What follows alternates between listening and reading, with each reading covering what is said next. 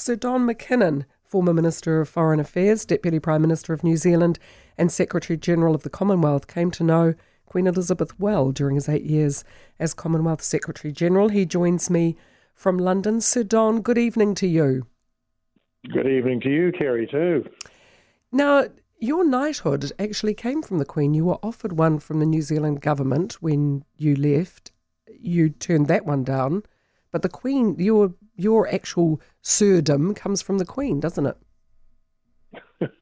Yes, that, that, that's right, Barry, and congratulations on your homework. you you can't really turn down the Queen, can you? Well, that's right. Uh, I guess I was one of those that felt at the end of you know my time as minister, I was of the opinion, actually with a number of my colleagues, that we should have dispensed with knighthoods in New Zealand. The uh, the Canadians dispensed with knighthoods in the late nineteen forties. The Australians dispensed with them in the nineteen seventies. And I, I really thought that they were part of a, another age and that we should move on. Um, and therefore, yes, I did decline what was offered. But, um, but then when Her Majesty uh, makes it known that she wishes to grant you something very personally, and having worked with her for, well, I don't say worked with her, but I yeah. met her many, many times over eight years and talked with, about her of many things, when she offered me, very hard to say no. Yes. She must have thought there was something a bit remiss about you not having one when you popped over, when you came over to to work. Well, I don't know whether she thought too much about that, really. I think uh, she had many others to think, think about. But she, you know, from the first time I had a, you know, the first long meeting with her, these were, you know, half an hour and forty-five minute meetings I used to have, um, you know, we could talk about many things after a while once you got past the normal preliminaries. And mm. uh, that knighthoods and uh, peerages certainly wasn't one of them. No. What is it? Because I've often wondered, you did have a, a real connection with the Queen, and both of you met many people, both of you knew how to get on with many people. Um, but a real connection is quite rare. What, what was it, do you think, that you had in common? It's uh, it's hard to put your finger on it, but you know I knew that she had she had a strong interest in agriculture, strong interest in horses, uh, dairy cows in particular, uh, dogs of course, because they were there. I often used to see dogs in Windsor Castle, but um, I suppose that being a New Zealander, you're not easily slotted into a sort of a, a class in your society. When, when in England, you know, as soon as uh, a person opens their mouth, you can almost tell which class they come from or where they come from. And and that stratifies people often from birth. But uh, when you're a Kiwi or an Australian, you know, you're, you're sort of in a, in a, in a grey zone, I suppose, and therefore it's much easier to engage with people. And therefore the person such as the monarch who you're dealing with, she she also doesn't have to sort of vaguely categorise you in the back of her mind. Yes, exactly. It also struck me that she was incredibly well-read and compl- absolutely knew her onions when it came to whatever she was discussing. Did you find that around the countries of the Commonwealth, she, she, she knew what she was oh talking yeah, about? She, she had very much had a broad range of interests. Uh, but she always had lots of snippets about Commonwealth countries that uh, not so much uh, as a result of extensive reading, but just she had that ability to pick up information which had some relevance to maybe the, you know, a point of discussion that I was wishing to raise. And if I was talking about, you know, so-and-so um, president of Tanzania, and she was able to say, oh, yes, he followed so-and-so yeah. and didn't actually last very long.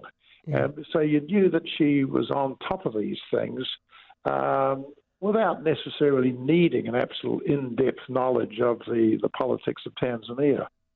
Huh. And did she feel strongly that the Commonwealth should remain as such, like a, a, a band of brothers, so to speak? Well, she always felt that uh, there was much we could do. Mm. And it, it was certainly my role that uh, as the Secretary General, you did as much as you could. Couldn't compete against the U N when it comes to aid programs or the or the European Union. You actually, and the Commonwealth did often employ strong diplomatic skills, but what we call soft diplomacy. Yeah. You work in those areas where you work with people, you, you stay out of the limelight as much as you can. We never had access to hard power. You know, that, that is only for the larger nations of the world, or those those smaller nations who get very distraught about something and wish to, you know, at the point of a gun, something's going to happen. So the Commonwealth's ability to, to deploy soft power has been used very successfully in a number of areas. I was involved in some, but you can go right back to the fact that the Commonwealth very stood very strongly against the issue of apartheid many more years before even England was agree did agree with uh, the same position as the Commonwealth. So, uh, and the United States, they were quite late comers when it came to forcing the issue on South Africa. What what happens next, do you think? Well, look, the Commonwealth is still, you know, uh, Uh, there's no, about two billion people, I think, so it's a fair chunk of the world. The, the important thing is that whether we think the Commonwealth is a benefit or not, and that is whatever the public does think, there will always be a determination to bring together all the English-speaking peoples of the world. And that's what the Commonwealth is, with the exception of the United States. And that doesn't really suggest it's a deficiency, but if the Commonwealth wasn't there, someone would soon invent one. And it's very interesting that, you know, the, the La Francophonie, which is the, was the counterpart of the Commonwealth amongst the French nations of the world, or nations that were colonized by French, they have moved to being more like the Commonwealth in terms of influencing those countries that have strayed from the path of true governance. So they've been wanting to do the same.